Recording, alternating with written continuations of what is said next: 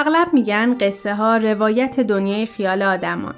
من ولی فکر میکنم که نویسنده با بجا گذاشتن فکر و احساس تو ذهن و قلب خواننده ها به حیات خودش ادامه میده. تعمق روی احساس و افکار خودمون موقع شنیدن یا خوندن یک اثر و تحلیل شخصیت و اتفاقی داستان دوتا فایده بر ما دارن. یکی این که کمک میکنن درک بهتری از واقعیت دنیای اطرافمون داشته باشیم. دومم این که زبان قویتری برای تعریفش بهمون میدن. مخصوصا به ما نوجوانا که قوای تخیل و درکمون تو پویاترین نقطه زندگی قرار داره. پس گوش میکنیم و میاندیشیم به داستانهایی برای نوجوانان.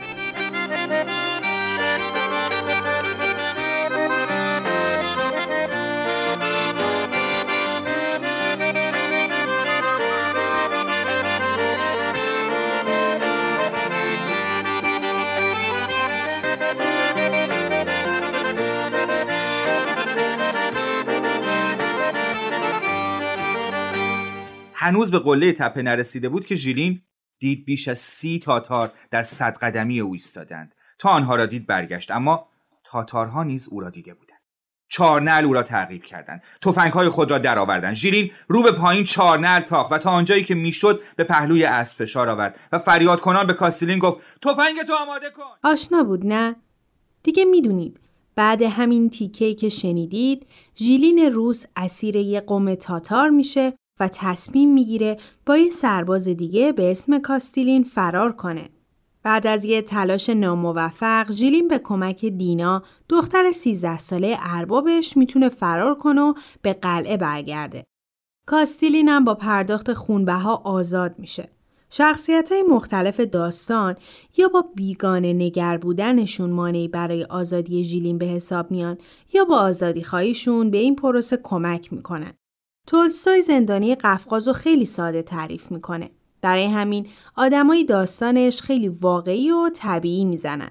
من شخصیت‌ها رو با توجه به دو تا تم اصلی داستان مرور میکنم.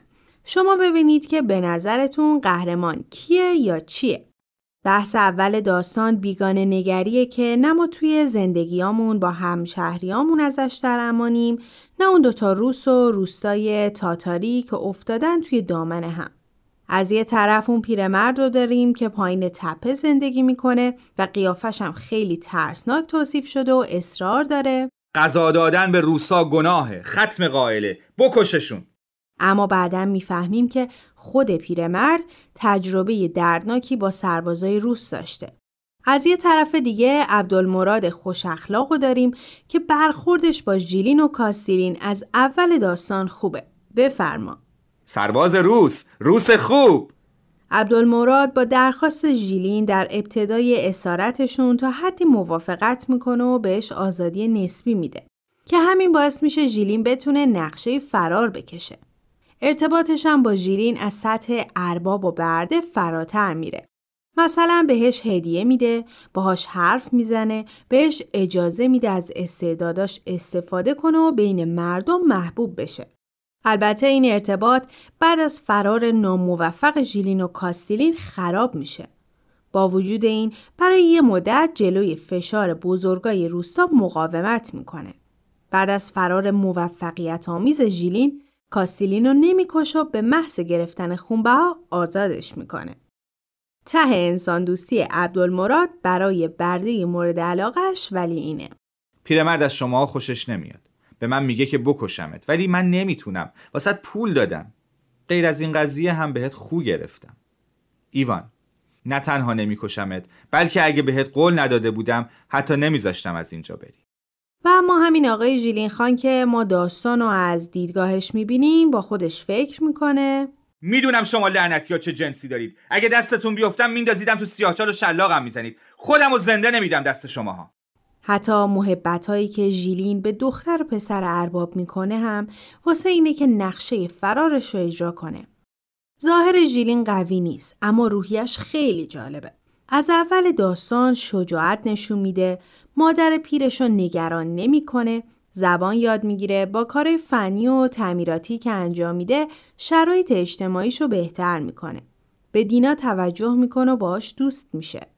همه چیو به دقت مشاهده میکنه، متمرکز روی هدفش و به خودش اجازه ناامیدی نمیده. اما از وقتی اسیر میشه یا دستاش بستن یا پاهاش، یا تو آغل اسیره یا گودا، حتی توی تلاش دوم زنجیر به پاش بسته است و تا وقتی میرسه به سربازای قزاق زنجیرها همراهشن. اینجا میرسیم به تم دوم داستان که آزادیه. انگار تولستوی به ما نشون میده که حتی ژیلین آزادترین شخصیت داستان نیست. عبدال هم آزادی کامل نداره چون همش تحت فشار بزرگای قبیله است. پیرمردم که خودشو به گذشته وحشتناکش با روسا گره زده. کاستیلین که دیگه بدتر، با این همه قلدری ظاهری و بریز و بپاش و بزن بشکن همش گیر ترسه. وقتی اسیره بی‌حوصله و افسرده است. وقتی داره فرار میکنه از گود فور ناتینگ بدتر که هیچ، تازه باعث دستگیری دوباره میشه. تو این شرایط دختر بیرون دوید و با یک پارچه فلزی برگشت. آب را به ژیلین داد و با چشمان گرد شده آب خوردن ژیلین را نگاه کرد، انگار که یک حیوان وحشی را تماشا میکرد. ولی بعدش اولین کسی که از دست یک غریبه عروسک میگیره، برای یه روز غذای سفره خودش رو میاره، به یه برده هشدار میده که توی خطره. با وجود اینکه ممکنه تنبیه بشه، به مردی که یه بار فرار کرده کمک میکنه از گودال بیاد بالا. آخرش هم دینا آمد، سنگی برداشت. بذار من امتحان کنم. زانو زد و تلاش کرد تا قفل را خم کند.